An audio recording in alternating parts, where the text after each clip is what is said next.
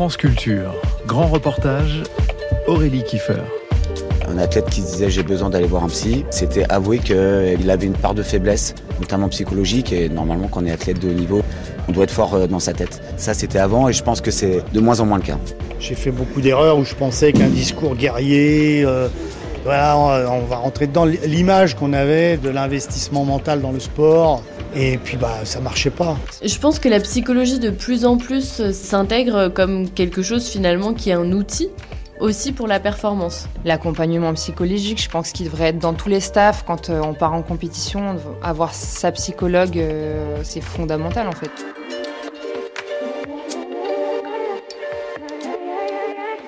À moins de six mois des Jeux Olympiques de Paris, les spéculations vont déjà bon train sur les chances de médailles françaises et la pression monte sur les champions. Les favoris eux-mêmes ne sont pas forcément sereins. La seule préparation physique ne garantit pas le succès et le fameux mental de sportif n'est pas à toute épreuve. Même les meilleurs peuvent perdre confiance, traverser des périodes difficiles, craquer. Certains champions l'ont ouvertement reconnu. À Roland Garros en 2021, la joueuse de tennis Naomi Osaka refuse de participer aux conférences de presse, puis déclare forfait. Elle avoue qu'elle a traversé de longues périodes de dépression et souffre toujours d'anxiété. Au JO de Tokyo, la gymnaste Simone Biles est envahie par le stress au point de ne plus savoir réaliser certaines figures. Elle se retire pour se concentrer sur sa santé mentale et réalise un triomphe deux ans plus tard au championnat du monde de gymnastique artistique. Des hommes aussi se confient. J'ai pensé à me suicider, déclare le nageur Michael Phelps, qui ajoute qu'en parler peut sauver des vies. Quant au judoka français Teddy Riner, il ne s'en est jamais caché. Depuis l'âge de 14 ans, il surmonte ses blocages grâce au soutien de sa psychologue. La question de la santé mentale s'impose progressivement chez les sportifs de haut niveau comme un sujet majeur de leur préparation pour optimiser la performance. Des psys au service des champions, c'est un reportage signé Azaïs Perronin. Bonjour Azaïs. Bonjour. Vous avez euh, donc rencontré des sportifs de haut niveau et incontestablement, la charge mentale est lourde. Oui, il faut, il faut imaginer que toute leur vie tourne autour euh, de leurs objectifs sportifs. Là, ils ne font qu'entendre parler des Jeux Olympiques de Paris. Il y a des affiches partout, à l'INSEP, dans les crêpes, j'ai pu les voir. Euh, les sportifs sont dans un engagement total, alors euh, c'est forcément un peu périlleux. Il faut apprendre à gérer les succès, mais aussi les échecs. La carrière d'un sportif, c'est pas linéaire. Il y a des hauts, il y a des bas. Ça tient à pas grand-chose. Parfois, on l'entendra ça aussi dans le reportage.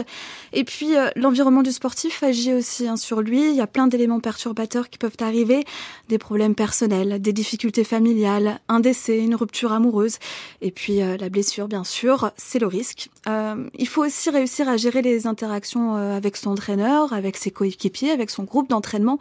Tous ces facteurs extérieurs ont une influence sur l'athlète, sur son équilibre et donc sur sa capacité à être performant. Notre invité est en direct de Lyon. Bonjour Virginie Niquez.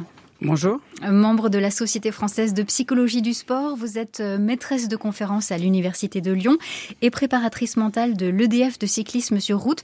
Pour euh, voir la place que prend aujourd'hui le suivi psychologique des sportifs, nous commençons par écouter ensemble le reportage d'Azaïs Perronin et nous vous retrouvons juste après.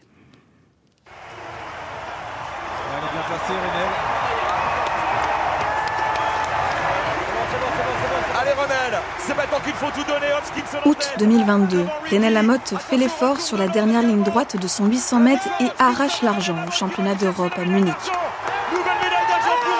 Explosion de joie à l'arrivée. Je voulais arrêter l'athlète il y a trois semaines et là j'ai l'impression que c'est trop bien. Quelques minutes plus tard, devant les caméras, elle remercie son coach, son staff, mais aussi plus surprenant, sa psychologue, Myriam Salmi. Aujourd'hui, Renelle Lamotte s'entraîne à Montpellier pour préparer les Jeux Olympiques de Paris. Ce sera mes troisièmes Jeux Olympiques. Avec un état d'esprit différent cette année, qu'est-ce qu'il y aura différent? Euh, Plus de maturité, euh, moins de stress et euh, une meilleure gestion de mes émotions, j'espère. Ça se travaille, les émotions? Oui, après, ben, j'ai, en fait, j'ai simplement rencontré Myriam, j'ai eu un déclic parce que j'étais complètement je rejetais complètement l'idée d'aller voir un psy. Pour moi, un champion ne pouvait pas aller voir de psychologue. Enfin, c'était une marque de faiblesse. Et je me suis rendu compte, enfin, Myriam, elle m'a montré une vision de la psychologie complètement différente enfin différente de ce que je connaissais pas du tout en fait parce qu'on croit connaître la psychologie les gens pensent connaître la psychologie mais finalement il n'y a que quand on en fait vraiment qu'on se rend compte euh, de, de, de, ce que ça peut apporter quoi et oui je peux que la remercier j'ai pas honte de le faire en public au contraire euh, j'espère que je vais enfin j'aimerais bien que ça se démocratise encore plus et, et qu'on me voit pas comme euh, comme un ovni euh, d'aller de voir une psychologue et, aussi pour dire que ça contribue énormément à la performance je pense que sans Myriam, j'aurais déjà arrêté l'athlé, franchement. J'aurais pas eu la force toute seule de, d'évoluer dans ce milieu qui est quand même particulier. Il y a tellement de choses à gérer dans, dans sa carrière d'athlète, sur le plan affectif, émotionnel, tout ça, c'est tellement. Il y a de la... Je trouve que c'est un milieu quand même très violent aussi. Donc, euh, seule, je sais que j'aurais pas pu. Euh, ouais, Myriam, elle, elle a, et puis même au-delà de ça, elle m'a donné une vision du sport complètement différente qui me permet de durer dans le temps. Aujourd'hui, je vais faire mes troisièmes Jeux Olympiques et c'est, je suis presque une des seules de ma génération à être encore sur le tour. J'ai l'impression d'être une des dernières et ça, c'est vraiment grâce au travail psy. Je peux pas dire que c'est, ouais, c'est grâce au travail psy. Puis euh, parfois on a des personnalités peut-être un petit peu euh, atypiques et on se retrouve pas dans, ce qu'on voit à la télévision c'est aussi pour ça que quand j'ai, fait médaille euh, à Munich, je me suis pas privée de vivre mes émotions. Peut-être parce que je suis ok avec mes émotions maintenant, et ça c'est aussi grâce à Mariam. Et, et je me, donc je me suis pas privée, et je voulais pas montrer, euh, euh, je voulais montrer qui j'étais vraiment. Donc je voulais pas, à chaque fois je me contrôle quand je suis à la télé pour faire des phrases correctes. Pour euh, là je suis en plein contrôle aussi. Et là avec la joie j'avais tellement envie de la vivre à 10 000% cette médaille que que voilà, je suis en train de partir dans tous les sens. non, mais c'est montré, oui, qu'en effet, euh, un athlète, c'est pas forcément euh, dur, euh, fort, que c'est beaucoup plus complexe que ça. Exactement, et c'est dans tout ça que je me retrouve plus finalement. Et j'ai essayé de me construire comme ça en me disant que j'étais forte, en me disant que j'étais solide, et je me suis rendu compte grâce à Myriam que, bah, que j'étais complètement pas du tout ça, que j'étais sensible, que j'avais peur de mes adversaires. Tout ça, c'est des, on s'interdit de se, dire tout ça, mais c'est vrai quoi. Donc euh, c'est pas, je pense à tous les jeunes qui ont peur en compète. Il euh, y en a beaucoup, je pense, et, et eux, si je peux les aider un petit peu. Pourquoi est-ce que c'est important d'en parler euh, publiquement aujourd'hui? Parce que je, je sais pas, j'aimerais rendre le sport de haut niveau plus accessible et que les gens puissent se dire, bah en fait, euh, même Renel qui qui gagne pas tout le temps, mais qui qu'on voit à la télé, elle traverse des périodes très difficiles et, et donc euh, ou même et je dis aussi que c'est même pour la performance hein, dans l'optimisation de la performance mais voilà j'ai envie de le rendre le plus accessible possible et donc rendre le sport accessible, c'est aussi euh, tout montrer. Et les spectateurs qui me voient, ils se disent, bah voilà, euh, ça peut me faire du bien de consulter. Pourquoi pas, si elle y va, moi aussi je peux y aller. quoi. C'est ça Bruno? Pas de doigt pied au milieu. Voilà, t'es es bien fléchi. fléchi. Ouais. Descends tes fesses. Le dessus le bras. Ouais. Voilà. Et tu peux, tu peux, tu peux aussi faire un petit saut avant. Oui, voilà. Voilà. Ah, c'est ce qui était sur le dessin, je crois. Ouais. Ok, merci. Donc, je m'appelle euh, Bruno Gagère. Je suis entraîneur national euh, d'athlétisme sur le pôle euh, olympique de Montpellier, enfin le pôle France de Montpellier, voilà. Depuis euh, ouais, six ans, mais bon, ça fait des années que je suis entraîneur, hein, je suis en fin de ma carrière un peu. Voilà. Pendant longtemps, on a cru que voilà, euh, c'était un montrer sa faiblesse que de dire que j'avais besoin de préparation mentale. Bon, je pense que Teddy Riner a fait sauter tout ça rien qu'à lui tout seul et que maintenant tout le monde se rend compte que l'aspect mental est quand même à préparer et que c'est pas le coach qui peut le faire. Parce que beaucoup de coachs pensent pouvoir être de, des préparateurs mentaux. Or, euh, c'est un métier de professionnel, quoi. Hein. C'est complexe. Euh, il faut faire des études spécifiques. Euh, nous, on reçoit une formation technique. Moi, j'ai jamais eu d'une formation. J'ai fait de la psychologie du sport euh, pendant mes études, mais voilà, j'ai fait les stades de, l'enfance, des choses comme ça qui n'ont rien à voir avec la compétition. Après, nous, on doit s'améliorer dans nos choix, dans nos mots, bon, comme on doit s'améliorer dans la relation homme-femme. Enfin, je veux dire, il y, y, a tout ça qui, en ce moment, c'est une vraie révolution et c'est très très bien parce que franchement, on était au Moyen Âge, c'est clair. On était au Moyen Âge de la psychologie, dans le sport et de la préparation mentale. Et on était aussi au Moyen Âge, euh, malheureusement, euh, de la relation homme-femme. Vous avez combien d'années euh, de- d'en- d'entraîneur Moi, ça fait plus de 40 ans maintenant. J'ai commencé très jeune, j'avais- j'avais 20 ans, je vais avoir 62 ans bientôt. Est-ce que vous vous souvenez de, de phrases ou de moments ou d'expériences dans vos débuts qui ont pu vous marquer sur justement le fait qu'on ne prenne pas en considération l'aspect émotionnel, psychologique des athlètes? Ah bah, c'est sûr que même moi j'ai fait beaucoup d'erreurs. J'ai fait beaucoup d'erreurs où je pensais qu'un discours guerrier, euh, on va rentrer dedans, l'image qu'on avait de, de l'investissement mental dans le sport. Et puis bah ça marchait pas, ça marchait pas. Enfin ça, ça, marche avec certaines personnes, mais pas avec tout le monde. Et puis j'ai toujours entraîné beaucoup de, de femmes. Et là, chez les femmes, c'était un discours qui passe très peu, chez très peu de femmes. Donc petit à petit, bah, je me suis rendu compte, j'ai fait des essais-erreurs, puis après est arrivé les préparateurs mentaux. Mais oui, c'est sûr que bah, j'ai, eu la chance d'entraîner euh, Muriel Urtis, qui était une grande guerrière une fois que le coup de feu était parti. Mais le discours guerrier, Muriel, ça, lui passait au-dessus, ça servait à rien du tout. Au contraire, c'était plutôt un message de paix et, de, décontraction qui passait avec elle. Et elle le faisait sentir à toute l'équipe de France. Euh, Mélina Robert-Michon, enfin toutes ces femmes-là, ne sont pas des femmes qui vont dire je vais, les défoncer.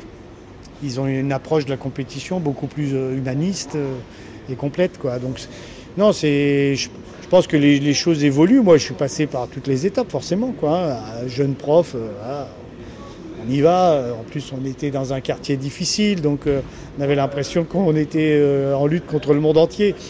Euh, maintenant, je m'y prendrai autrement, c'est, évident. Mais bon, à la sagesse aussi, peut-être. Allez, reste bien roulé, roulé, roulé, roulé. Voilà, reste bien relâché. C'est bien ça. 39-4. Parfait.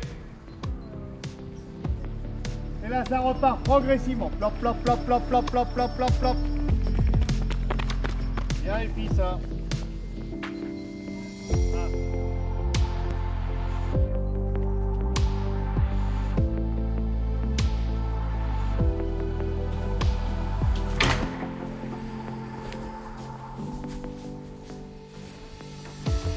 Peu à peu, la psychologie gagne du terrain dans la préparation des sportifs. Et pour le constater, direction l'INSEP, la fabrique des champions à Paris avec ses 780 athlètes qui s'y entraînent toute l'année. Au sein du pôle médical, tout au bout du couloir, Lisa Nouri Sigetti accueille les athlètes qui le souhaitent dans son cabinet. Elle est responsable de l'unité psychologie du sport. Alors notre travail, il est basé sur euh, trois grandes lignes, si je puis dire. Il y a tous les aspects euh, de prévention, les aspects de soins et tout ce qui aide à la performance. Sur la partie prévention, donc ça peut être à, la fois euh, des espaces de parole euh, où les sportifs peuvent venir nous voir, non pas qu'ils aient, on va dire, un problème, mais parce qu'ils ont aussi envie d'aller mieux ou parce que le contexte à un moment donné peut être un peu difficile.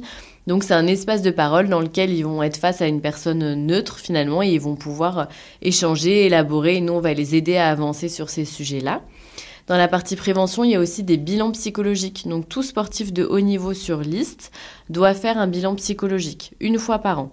Donc euh, c'est lié à un décret. Donc ce bilan psychologique, chaque euh, finalement psychologue peut le matérialiser, si je puis dire, euh, de façon différente. Nous à l'INSEP, on a une grille de bilan psychologique qui est un entretien en fait semi-directif dans lequel euh, on évoque divers sujets. Donc ça va être la vie sportive bien évidemment, mais aussi la vie familiale, la vie euh, sociale, l'école ou leur travail, euh, les aspects psychologiques, la fatigue, le sommeil. Donc on va vraiment balayer, on va dire, plusieurs aspects de la vie à un instant T et aussi sur ce qui a pu se passer précédemment dans leur vie. L'idée est de faire finalement connaissance avec le sportif, de savoir quels sont éventuellement euh, les points de vigilance à avoir s'il y en a. Et pour le sportif, ça lui permet aussi de nous connaître, de savoir où on est et de nous solliciter si besoin ensuite euh, dans sa carrière. Là, vous êtes euh, au pôle médical, donc finalement, vous êtes aussi à côté des kinés, des préparateurs physiques. Je, je suis passée devant les bâtiments. il y a- Est-ce que vous sentez au même titre que tous les accompagnants médicaux euh, des, des sportifs, ou est-ce que vous avez encore une place à part? Ben, je pense que la psychologie de plus en plus s'intègre à la préparation, euh, on va dire, au quotidien. Elle n'a pas encore la même place, on va dire, que la préparation physique, mais de plus en plus, elle s'intègre comme quelque chose finalement qui est un outil aussi pour la performance, au-delà des problématiques qu'on peut avoir d'un point de vue euh, personnel ou voilà par rapport à la performance. En tout cas, ben, on peut imaginer que si on va euh, travailler avec un psychologue les sujets qui nous préoccupent ou euh, simplement l'envie d'être encore meilleur dans certains domaines, et eh ben c'est autant de choses que vous allez euh, mettre, j'allais dire, à un endroit et travailler avec le psychologue qui vous rendront euh, finalement plus performant. Donc maintenant, je pense que la psychologie n'est plus perçue comme je vais voir le psychologue parce que j'ai un problème ou parce que je suis fou. Heureusement, on n'est plus là-dedans mais plus comme une aide. J'ai aussi envie d'être meilleur, d'être plus performant ou de mieux vivre les choses, donc je vais le travailler en, fait en prévention. Comment est-ce que c'est reçu ça? Est-ce que vous voyez euh, l'évolution chez les athlètes aussi? Euh, Comment c'est reçu et quelle est leur perception? Je trouve que au fil des années, les athlètes viennent euh, de façon plus spontanée. Euh, aussi parce qu'ils ont envie euh, juste de se connaître, de comprendre comment ils fonctionnent. Et moi, je suis vraiment ravie de voir de plus en plus de sportifs jeunes qui ont la vingtaine et qui ont vraiment juste envie de comprendre comment ils fonctionnent, comment ils peuvent mieux gérer les choses au quotidien et simplement avec l'envie d'aller mieux et de vivre voilà les choses euh, de façon plus apaisée. Donc ça, ça se démocratise beaucoup. Donc c'est chouette parce que c'est chez les plus jeunes, donc c'est tout bénéf pour euh, l'avenir ensuite pour eux, euh, et pas forcément par rapport à leur sport, hein. vraiment par rapport à leur vie personnelle, sociale, familiale. Ils ont envie d'avancer et d'être mieux armés finalement euh, face aux situations qu'ils vont pouvoir rencontrer. La psychologie, c'est pas juste parler et écouter, c'est aussi prévenir, c'est aussi être là dans des situations de stress qu'on ne peut pas prévoir, dans des moments importants, et aussi pour l'encadrement. Je pense que c'est important de le dire, c'est les sportifs et leur entourage euh, proche, du coup, entraîneur. Euh, voilà, parce que si l'entraîneur n'est pas bien, ça, on est là aussi pour eux. Donc c'est ça aussi qui est important, c'est qu'à l'INSEP, on reçoit les sportifs, mais aussi les entraîneurs. On est dans votre, euh, dans votre cabinet. Racontez-moi comment est-ce que vous travaillez ici? Donc le sportif, je l'accueille voilà face à moi. on a plusieurs chaises parce qu'on reçoit aussi parfois les entraîneurs avec eux. Donc ça, c'est quelque chose qu'on peut mettre en place, ou alors parfois des coéquipiers. Donc euh, on est vraiment ouvert au format, ça va vraiment euh, dépendre des besoins du sportif et de son encadrement. Donc on les reçoit ici, c'est un espace, je le précise encore, de confidentialité bien sûr. Ce qui est dit ici euh, reste ici.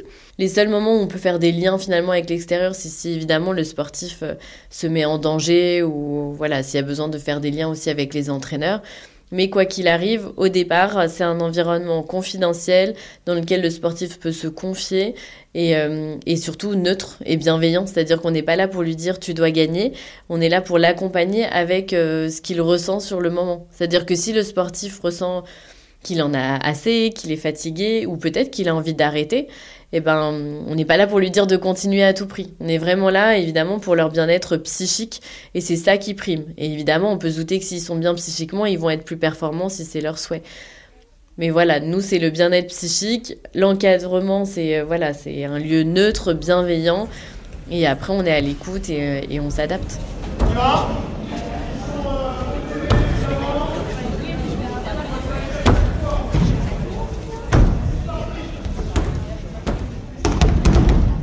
Faites ici aujourd'hui Aujourd'hui, je suis ici pour le suivi des athlètes euh, masculins. Cet après-midi, ça sera pour, euh, pour les filles. Donc là, ils s'entraînent pendant combien de temps La séance dure entre 1h30 et 2h. C'est la dominante euh, aujourd'hui, c'est les combats. Bonjour, Edouard Gingrou du club de judo de Sainte-Geneviève-des-Bois dans l'Essonne. J'entraîne les seniors masculins et féminins. Étant plus jeune, euh, j'avais vu un psychologue du sport, mais je l'avais vu une seule fois et j'avais pas voulu faire la démarche de le revoir après.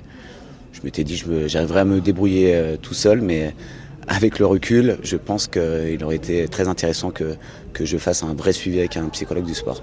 À l'époque où vous étiez athlète? À l'époque où j'étais athlète, ça remonte à entre 15 et 20 ans.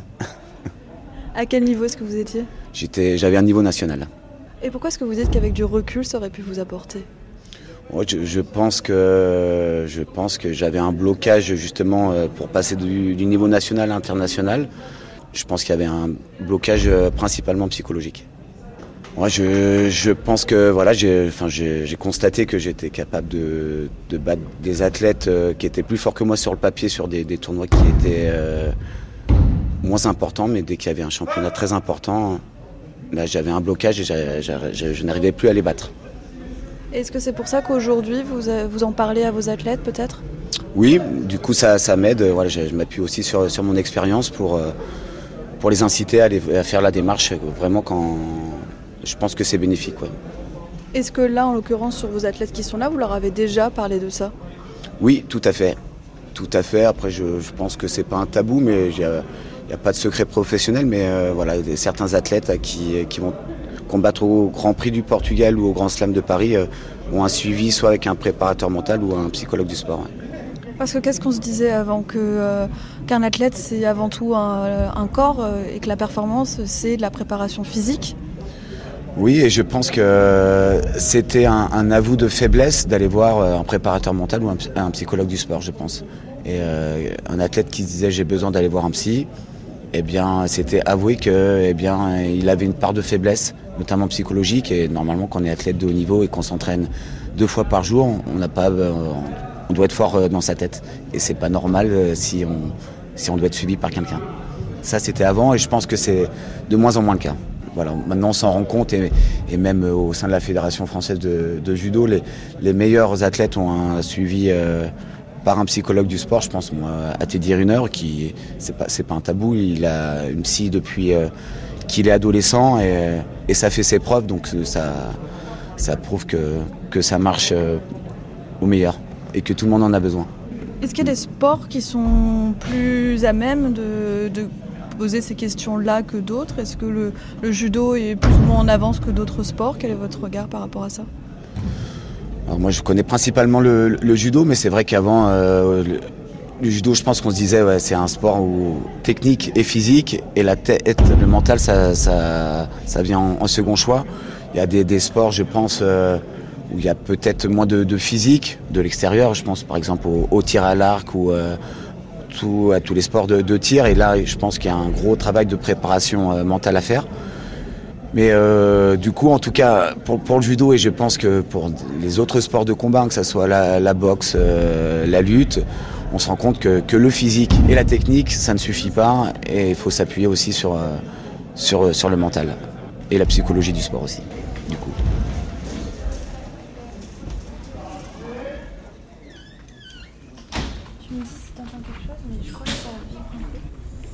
À quelques pas du dojo, l'équipe nationale féminine de tir à l'arc revient tout juste de compétition. Les athlètes déroulent leurs flèches et peaufinent certains réglages. Je le sens de ouf depuis ce matin, ça me dérange. J'arrive pas à trouver tout T'as regardé les vis? J'ai vissé les contre-vis de la poignée, j'ai revissé toute la stable, le viseur. Euh, y compris là-haut, là, des, du tiller de... J'ai revissé le tiller, mais pas, euh, pas la puissance. Ça.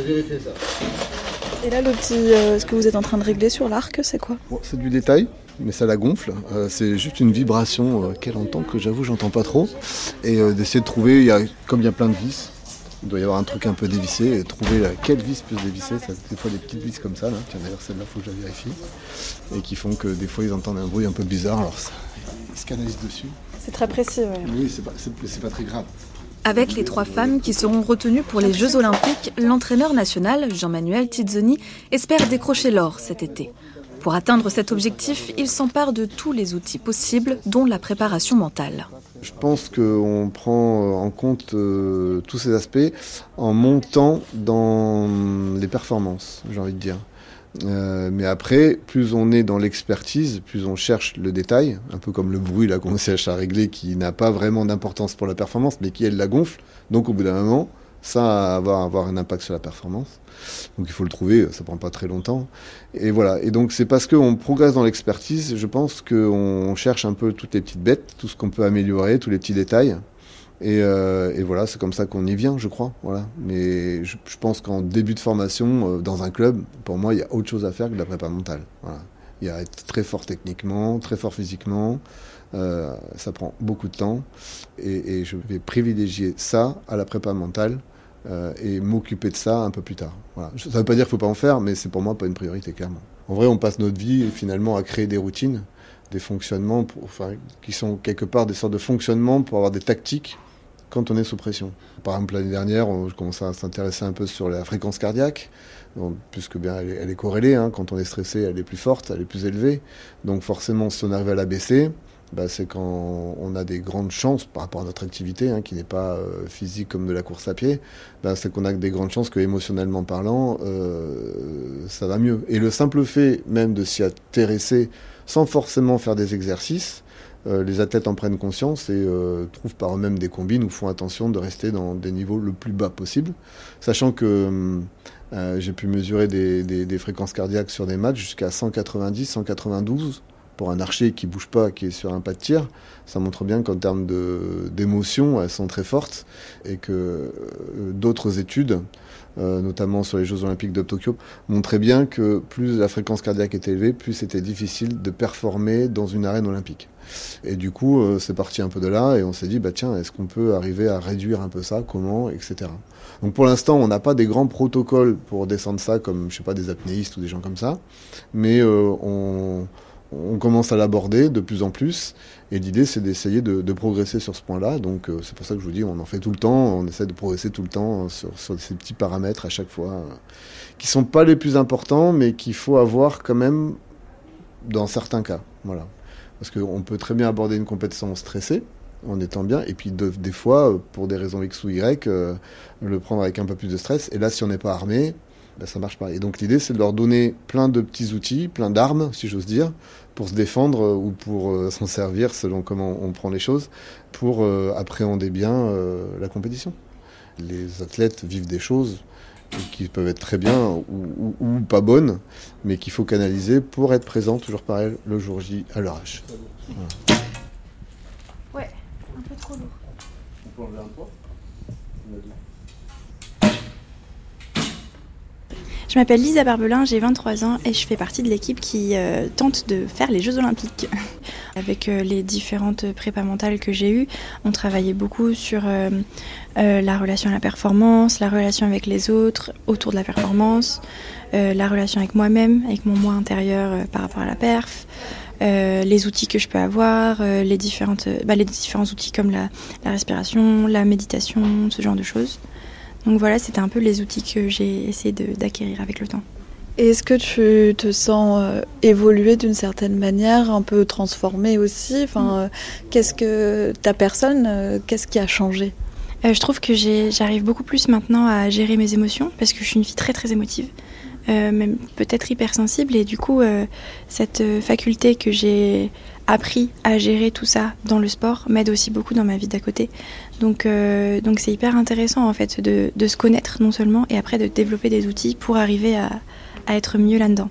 C'est un sport de concentration, mm. le, tir à l'arc. Est-ce que du coup les émotions étaient un frein dans ta performance et qu'aujourd'hui le fait de les maîtriser te permet euh, d'atteindre euh, une performance que tu n'aurais pas forcément pu atteindre avant Je dirais pas du tout que c'était un frein. Moi ça a toujours été un moteur pour moi, les émotions, mais c'était juste arriver à, gérer dans le temps, je dirais. Parce que le moteur, euh, ben, c'est bien, il peut marcher euh, deux heures, mais sur une compétition qui dure une semaine, il faut arriver à, trouver les bons moments où il faut actionner les bons leviers. Et du coup, la prépa mentale, ça m'a beaucoup aidé pour ça. Pour non seulement gérer tout ça, donc gérer, euh, pas être à 200% tout le temps, mais arriver à déterminer le bon moment et, et, avec la bonne intensité tout de suite. Parce que moi, avant, j'étais très expressive dans tout ce que je faisais. Et maintenant, je suis très expressive, mais dans un moment précis qui me permet d'être très performante. La flèche importante, la flèche décisive qui fera que je vais gagner ou non ce match. Parce que visiblement, le tir à l'arc, ça se joue beaucoup là-dessus, sur un moment décisif. Ouais, ouais. C'est complètement ça. C'est sur euh, une flèche euh, qui est à un millimètre ou, deux plus loin que l'autre euh, ou plus proche que l'autre. Donc c'est ouais, c'est sur à chaque fois un tout petit instant. Et à ce niveau-là, l'aspect technique suffit pas. Il faut, mm. euh, faut aller au-delà de ça, c'est ça? Bien sûr, l'aspect technique va en grande partie rentrer là-dedans, mais moi je trouve que le tir à l'arc c'est un sport de tête. J'appelle ça comme un sport de tête. du coup, euh, c'est, je dirais qu'à ce niveau-là, c'est 40% euh, de technique et 60% dans la tête. Donc il faut réussir à gérer sa tête.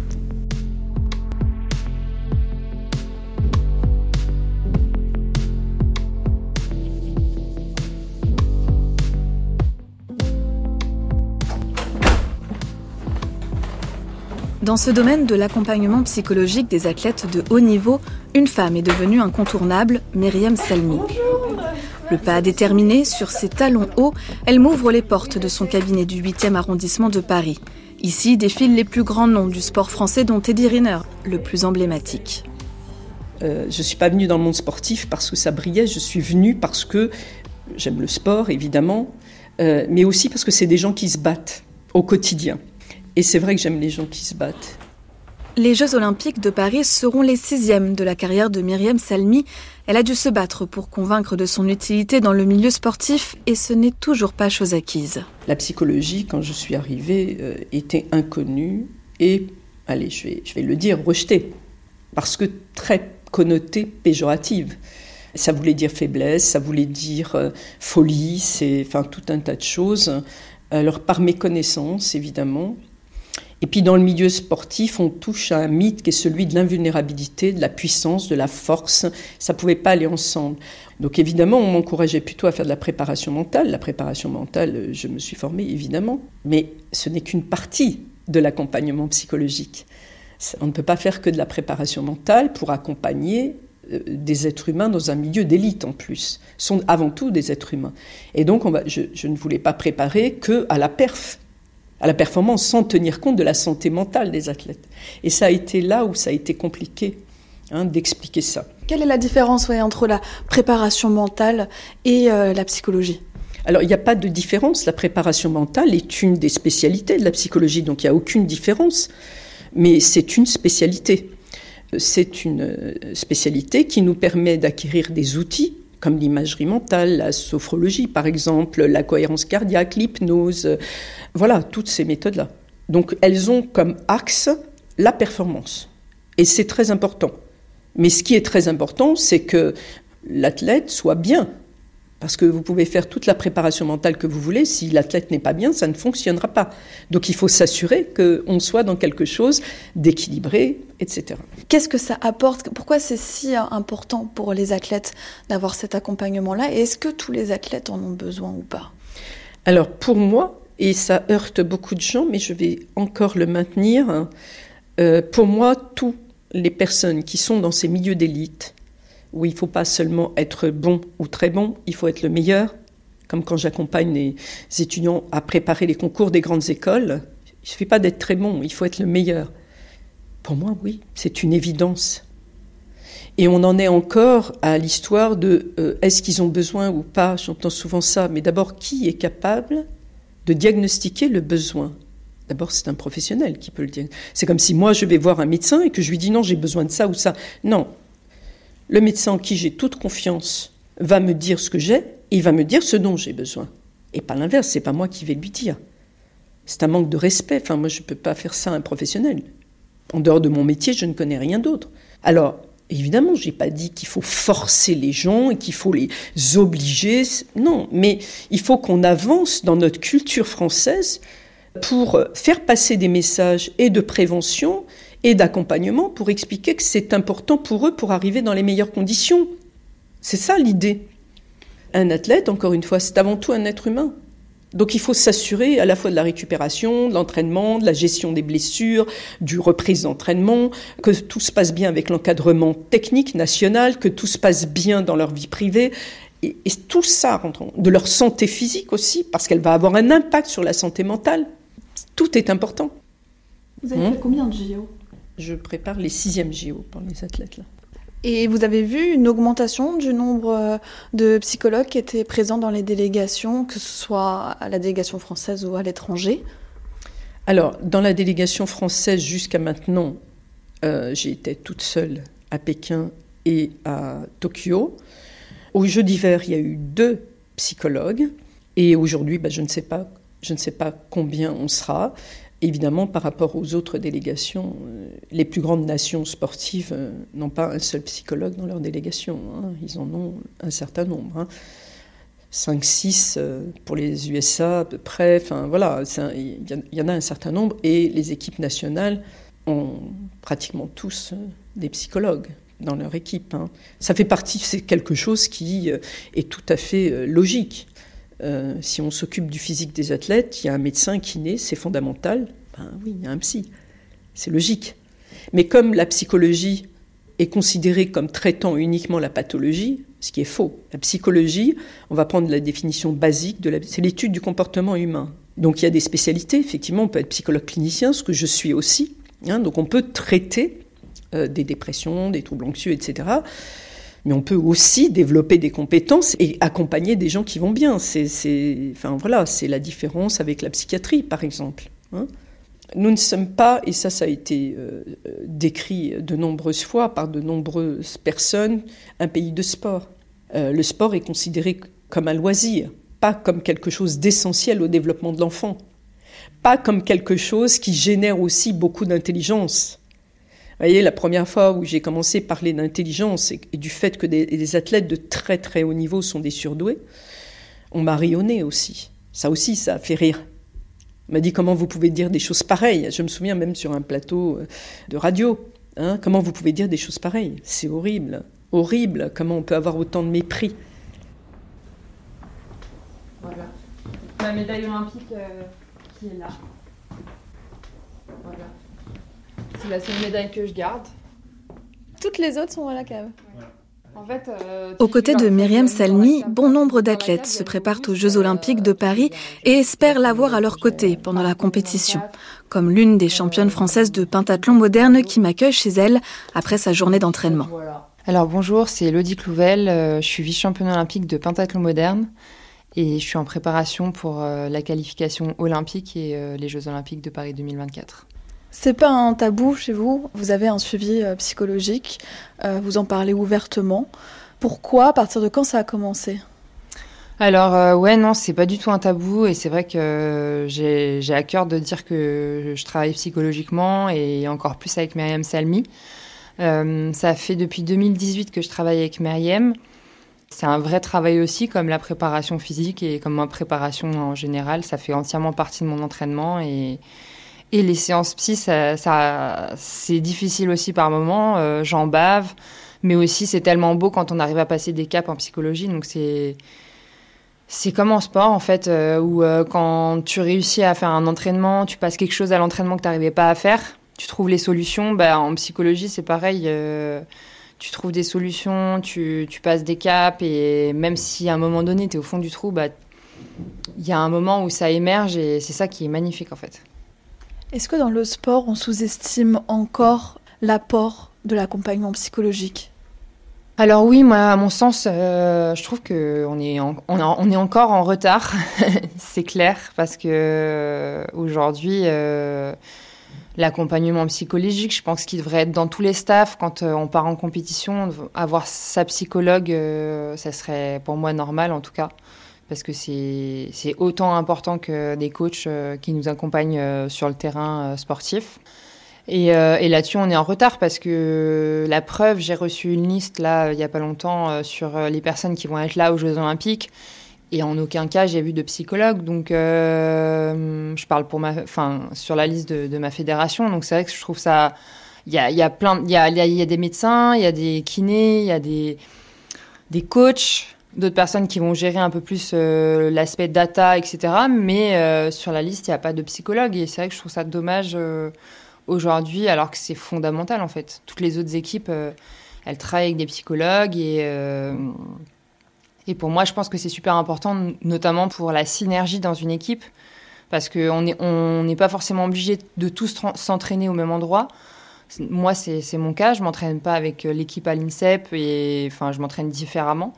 Mais je pense qu'on est une seule et même équipe de France et c'est important aussi d'avoir euh, bah, une vraie équipe euh, soudée le jour euh, de la compétition. Et je pense qu'une psychologue qui travaille là-dessus, en systémie, justement, bah, c'est, elle est là pour ça et elle est là pour apaiser tout le monde. Et, et je trouve que ouais, c'est dommage de, d'être en retard là-dessus et de ne pas prendre en compte cette, cette importance. C'est capital en fait. C'est capital pour moi en fait. Parce que même le jour de la compétition, un coach, il peut être hyper stressé, euh, euh, des personnes peuvent être hyper stressées, et d'un seul coup, euh, ben, d'avoir une psy, elle est là pour bah voilà, elle a l'œil sur tout, c'est son métier en fait, c'est son métier tout simplement. Donc voilà, j'aimerais en tout cas que que ça puisse évoluer là-dessus et aussi que les coachs qui encadrent, qui accompagnent les athlètes puissent aussi avoir une petite formation, je pense, là-dessus pour être à même de quand un athlète est en burn-out ou est pas bien du tout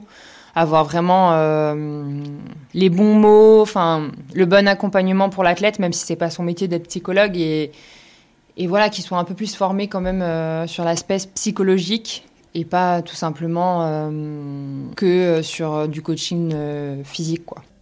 Quelle, quelle, sera la différence entre la Elodie Clouvet des premiers JO et celle de 2024 alors ouais, si je regarde Elodie Clouvel en 2012 à mes premiers Jeux Olympiques à Londres, waouh, c'est quel chemin parcouru et je suis déjà super fière de, de ce chemin parce que euh, je vois la progression, je vois les progrès dans la, bah, en tant que femme tout simplement aussi, et euh, pas seulement en sport, mais c'est vraiment euh, en tant qu'humain quoi, j'ai vraiment progressé et du coup bah je me dis voilà, j'ai envie d'arriver le jour J et de pouvoir exprimer mon plein potentiel et être totalement moi-même en fait, voilà. J'ai vraiment envie de, m'exprimer et d'être euh, voilà, juste là à, être au rendez-vous, quoi, tout simplement.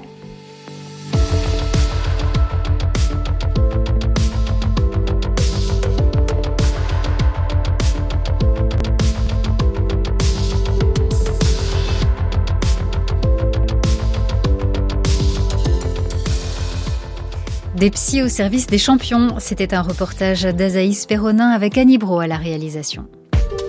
Grand reportage, Aurélie Kiefer. La psychologue et préparatrice mentale Virginie Niquez est avec nous pour euh, commenter et compléter ce reportage. Alors, j'ai envie de revenir avec vous pour commencer, pour que tout soit bien clair sur certaines définitions. On peut être psy et préparateur mental, mais tous les préparateurs mentaux ne sont pas psy, c'est bien ça? Alors oui, en effet, il y a un vrai enjeu de caractériser un peu les différents intervenants dans la dans la dimension mentale. Alors moi, je, je ne suis pas psychologue, hein, je suis chercheuse en psychologie, mais je suis préparatrice mentale. On a, comme on l'a entendu avec Myriam, les, les, psychologues hein, qui qui leur cible c'est travailler sur le soin, sur l'individu. En même temps, on a aussi un autre corps de métier qui est émergent, euh, qui sont les coachs d'entreprise, qui viennent euh, principalement aussi travailler autour de l'efficience du management dans les collectifs euh, sportifs. Et à l'interface de ça, on a du coup les préparateurs, préparatrices mentaux, qui eux, du coup, gèrent leurs interventions orientées vers les vers les athlètes et, les entraîneurs, où l'objectif est, on l'a souvent entendu, hein, qui est l'optimisation de la performance et la promotion du bien-être. Donc on voit qu'il y a trois types de, on va dire, d'intervenants. Il y a on sent un enjeu, en tout cas dans les dans les mots qui sont partagés, de pouvoir, en tout cas, euh, cadrer ces, ces trois différents métiers. Et l'expression euh, psychologue du sport, euh, elle a un sens précis ou est-ce que c'est juste un psychologue dont la clientèle est sportive? C'est une excellente question. Comme on est à l'interface avec euh, des psys, en tout cas, et l'enjeu, le psychologue ou le, la psychologue appartient au monde médical. Hein. Du coup, ça renvoie aussi à l'importance, sûrement à l'image de, de Myriam, de se former à la préparation mentale, à des contenus en fait qui sont appliqués au sport, qui s'appuient sur des sciences, hein, la psychologie, les neurosciences, donc il y a un enjeu aussi quand on se dit psy du sport, c'est quelle connaissance du sport on peut avoir. Et, en effet, il y a des psys qui sont aussi préparateurs mentaux et il y a un vrai enjeu, voilà, de formation aussi de à attendre de ces psys qui interviennent sur euh, l'accompagnement à la performance. Et donc justement, quand on se revendique préparateur mental, quelles sont vraiment les compétences nécessaires? Alors, quand l'enjeu du, du ou de la préparatrice mentale hein, est de travailler au sein de l'athlète et de l'entraîneur euh, les habiletés mentales, on l'a, bien vu que l'enjeu n'est pas de faire appel à quelqu'un quand il y a un problème. L'enjeu est de pouvoir développer des ressources mentales. Nos élites en ont, euh, on a un certain nombre pour être arrivé à ce, ce haut niveau. Et c'est travailler les habiletés comme la capacité à se, à se dépasser malgré la douleur dans l'effort, la capacité à se concentrer malgré les différents, euh, différentes perturbations qu'il peut y avoir, la capacité à bien communiquer, à s'écouter, euh, à bien vivre en groupe. Et toutes ces questions aussi autour de la gestion des émotions qui sont revenues en filigrane dans le, dans le reportage. Euh, et il y a euh, donc un travail euh, en tête à tête avec le sportif, mais aussi un travail en équipe avec le staff, les entraîneurs, etc. il est vrai qu'il y a un, vrai enjeu sur les sur les contenus de la, préparation mentale de pouvoir euh, aussi, à la différence peut-être du psy, hein, de, de, partager en tout cas les les dimensions, euh, les habiletés mentales qui sont développées. On est capable de les diagnostiquer à travers euh, des questionnaires, de l'observation et des entretiens, et de rendre compte aussi des contenus qui peuvent être par ailleurs des fois intégrés à l'entraînement technique ou physique et qui peuvent être aussi par ailleurs euh, réalisés de manière dissociée. On entendait cet athlète qui réalisait des séances de, de méditation de pleine conscience ou, de relaxation. Donc euh, il est vrai que le préparateur mental finalement s'intègre dans ce dans ce large staff avec le préparateur physique, euh, l'assistant technique et d'autres personnes compétentes du monde médical, le kiné ou, le médecin. Oui, donc justement, il y a plein de, techniques qui peuvent être mobilisées. Euh, la cohérence cardiaque, on entendait l'exemple dans le reportage. E-, exemple d'ailleurs pris par un entraîneur qui n'a pas forcément l'air euh, d'être totalement convaincu par la démarche purement psychologique. Euh, le partage de cet entraîneur était intéressant parce qu'il nous renvoie en fait à son niveau de formation en fait et son niveau de connaissance euh, sur la dimension mentale.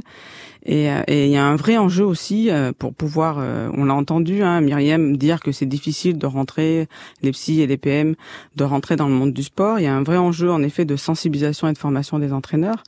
Euh, dans leur formation initiale qui est principalement centrée sur des aspects euh, techniques et physiques, et de leur donner aussi des outils pour avoir des grilles de lecture de ce que sont les habiletés mentales. Et par ailleurs, il y avait un autre entraîneur qui a intégré aussi euh, voilà la capacité à finalement à gérer sa fréquence cardiaque, à, à respirer, à ne pas hyperventiler pour pouvoir rester rester concentré. Donc il y a un vrai enjeu de la formation aussi des entraîneurs.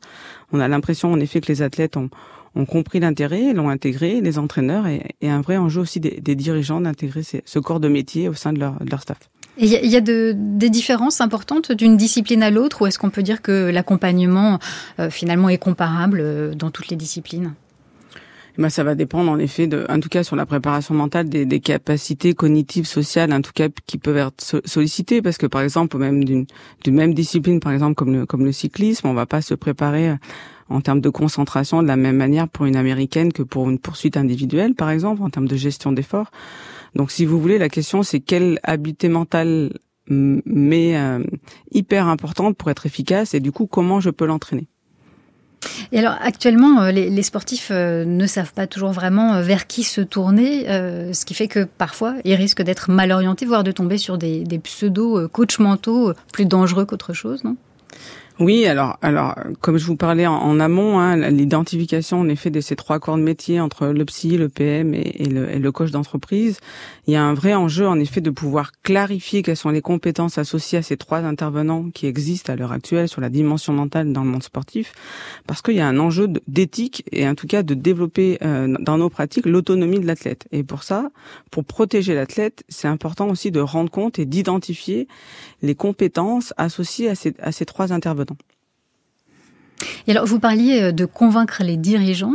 Euh, pour l'instant, euh, on est très loin du compte en France?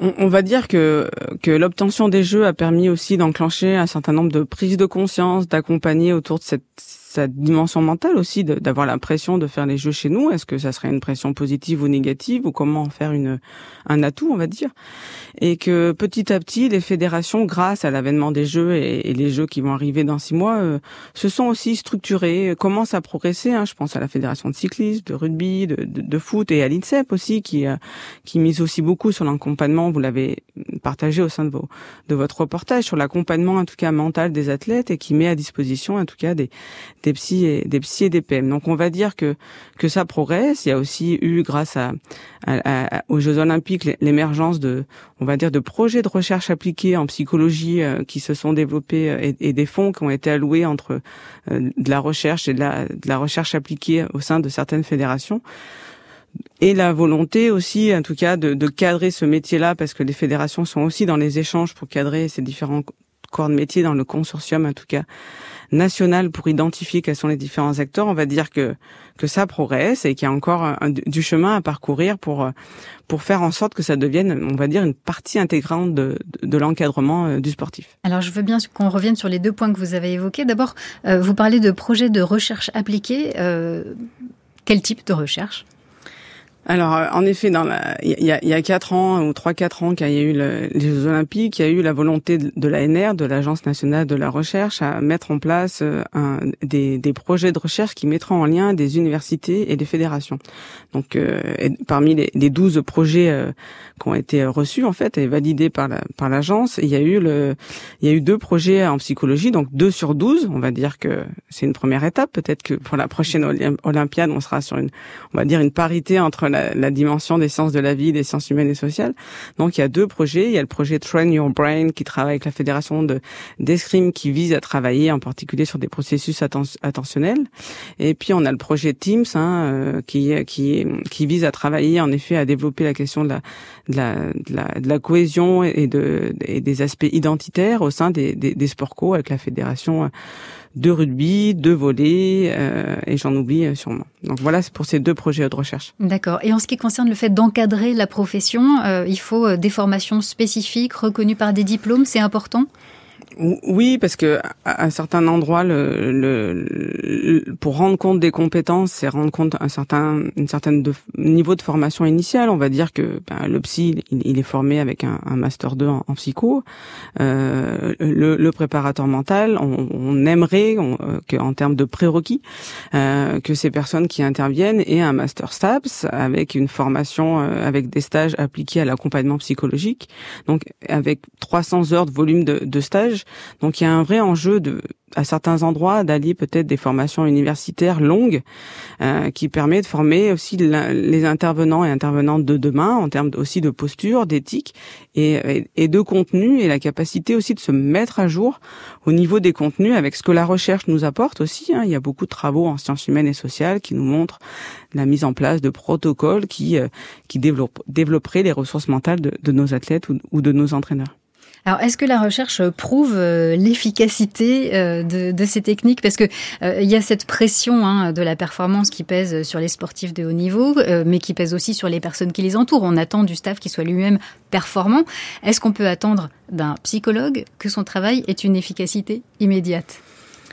Alors après, c'est toujours la difficulté de ou l'enjeu en fait de rendre compte que, que finalement la, la, la réussite, elle est la somme de toutes les compétences du staff et de l'athlète associé. C'est difficile de dire demain qu'il y a tant de pourcents qui est lié à l'accompagnement mental. Ça serait un peu présomptueux d'ailleurs euh, par rapport euh, de, pouvoir le dire, mais en tout cas de ce que montre la, recherche et grâce à ces projets émergents où finalement les fédérations et les universités se rencontrent pour mettre en place des protocoles, on, voit bien que les, les, depuis cinq dernières années, il y a de plus en plus de recherches appliquées en psychologie sociale, en psychologie clinique, en, en neurosciences et que et que les techniques, enfin on parlait tout à l'heure de, de techniques, montrent leur efficacité en termes de, on va dire déjà de, de ressources mentales, mais aussi en termes de, de performance. Et donc tout ça pourrait contribuer à une meilleure reconnaissance euh, de ce travail euh, autour euh, de, la psychologie. Aujourd'hui, on en est où? C'est-à-dire, il n'y a pas de psychologue dans l'équipe nationale. où est-ce qu'il faudrait qu'il y en ait exactement des psychologues? Alors, quelle serait la bonne dimension du dispositif il, est clair qu'au sein des, des, collectifs, euh, quels que soient les, les, sports et les fédérations, euh, on commence à voir euh, arriver davantage dans les staffs des psys et des préparateurs mentaux, et que petit à petit, on aimerait que il et elle soient intégrés au sein du staff à part entière, et aussi sur ces temps de, à la fois de, de stage, mais aussi sur ces temps de compétition on va dire que pour l'instant ça ça progresse et que petit à petit voilà il faut aussi que que, les entraîneurs hein, euh, euh, acceptent aussi cette nouvelle compétence j'ai envie de dire à manager au sein de leur de leur collectif et de rendre compte de, de l'importance d'investir cette cette dimension là au même titre que il y a une vingtaine d'années on, se posait la question pour la préparation physique. Donc euh, voilà il y a un vrai enjeu en effet de de pouvoir intégrer des personnes compétentes euh, parce que les, finalement les, les habiletés mentales c'est c'est des habiletés de vie donc ça, ça veut dire être capable de de gérer tout ce qu'on a vu dans, dans le stage, hein, dans le reportage, pardon, en termes de gestion des émotions, communication, interrelation. On l'a vu aussi avec ce premier entraîneur sur euh, sa modalité pédagogique de, de parler en mode guerrier hein, dans un dans le monde du sport avec une. On, Il ne marchait pas avec tout le monde. ouais, qui marchait pas avec tout le monde. Hein. On sait que c'est un domaine aussi très très masculin et que majoritairement encore aussi les entraîneurs sont sont aussi des hommes. Et ça renvoie aussi en effet à comment appréhender l'individu. Et c'est tellement riche de s'intéresser à la singularité, aux besoins de chacun pour pour pouvoir l'accompagner. Que heureusement qu'il n'y a pas qu'une seule méthode font qui fonctionnerait, mais voilà, ça renvoie en effet à cette question de de pouvoir mieux comprendre l'individu et de l'accompagner pour qu'il puisse, en effet, comme l'a dit Myriam, hein, être le meilleur mondial. Mais l'accompagnement psychologique, ça représente de fait un investissement, un investissement euh, budgétaire, un investissement aussi euh, en termes de temps. C'est toujours du, temps pris sur autre chose. Donc, euh, euh il faut rééquilibrer les priorités peut-être rééquilibré en termes de, de, contenu, on va dire physique, technique ou, ou, tactique, mais euh, alors en termes sur les aspects euh, sur les aspects financiers, on peut imaginer que que prévenir, euh, développer des ressources, permettre peut-être à certains endroits de d'être plus efficace en amont, et du coup c'est c'est de l'argent entre guillemets gagné parce qu'on gagne davantage. On, va, on peut parier un peu un peu là-dessus. Euh, et, et, pour autant, il y a, y a un vrai enjeu aussi, en effet, de répartition des, des, des budgets. Si on, on, on, pense que la que l'accompagnement psychologique est une dimension importante à, à la réussite hein, dans ce que vous a partagé vos vos athlètes. Et ben voilà comment en fait aussi euh, on peut inclure cette, cet accompagnement-là euh, dès, le plus jeune âge pour développer des ressources mentales assez tôt, aider les athlètes à en prendre conscience. Et ce temps gagné permettra aussi peut-être de pas mettre beaucoup de moyens au dernier moment et puis sur un certain nombre que précis d'athlètes. Après, en termes de temps, il est clair que voilà, dans la planification, le travail sur la sur la dimension mentale, les habiletés mentales sont des comme les habiletés physiques, techniques et tactiques, des habiletés des habiletés à part entière et que et que ça doit être intégré dans la dans, la planification parce que quand vous travaillez votre concentration, quand vous travaillez sur des des situations stressantes qui vous demandent à prendre des informations, ça, ça fait partie de l'entraînement en fait. Alors Donc euh, oui, oui, allez-y. Dans ce domaine, euh, les, les pays anglo-saxons sont largement en avance sur nous. Alors on va dire qu'ils peuvent nous inspirer. Alors aussi parce qu'ils ont euh, ils ont assez tôt euh, cadré les, les, différents métiers, comme je vous l'ai dit au tout début par, par ailleurs entre entre les psychos et, les PM. Ils ont assez en effet tôt intégré tôt l'importance de de travailler sur cette dimension mentale. Donc, euh, donc ils ont cette culture-là, on va dire anglo-saxonne, de l'importance de voilà de partager ses émotions, de, de bien communiquer en équipe, euh, d'apprendre à se concentrer, de, de, comment finalement dépasser ses peurs, hein, ce qu'on a, ce que les athlètes ont partagé. Donc, on va dire que oui, à certains endroits, il faut qu'ils nous inspirent pour qu'on arrive à systématiser au sein des, des, des staffs des personnes ressources sur la dimension mentale, que ce soit un psy ou une PM. Il y a un pays pour vous euh, dont il faut particulièrement euh, s'inspirer, qui pourrait être un bon modèle pour la France? C'est une question piège. un peu, euh, en, alors, en termes culturels, ouais, en effet, en, termes culturels, les Canadiens sont, sont très à l'aise sur cette dimension-là et, et, et, allouent beaucoup de valorisation de leur formation universitaire aussi dans leur dans les cursus. Donc les Canadiens, en effet, sont, sont à l'aise sur ces questions-là. assez récemment, il y a aussi les les Pays-Bas hein, qui ont essayé euh, sur la dernière Olympiade de structurer les différents intervenants sur euh, sur la dimension mentale. Il y a les il y a les Anglais, donc voilà, il y a les Australiens aussi qui dès le plus jeune âge offrent en fait des des formations de, de, de développement des habiletés mentales, pas que chez les élites. Donc, il y a beaucoup de sources d'inspiration possibles, sachant que le suivi psychologique a des bénéfices de long terme. Ce sont des outils pour toute la vie. Merci Virginie Niquez. Le grand reportage des psys au service des champions était signé Azaïs Perronin et réalisé par Annie Bro. À la technique à Lyon, Chantal Novelo. À Paris, Marie-Claire Oumabadi. Merci comme chaque semaine à la documentation de Radio France. N'hésitez pas à partager cette émission de la rédaction. Rendez-vous sur l'appli Radio France et sur franceculture.fr.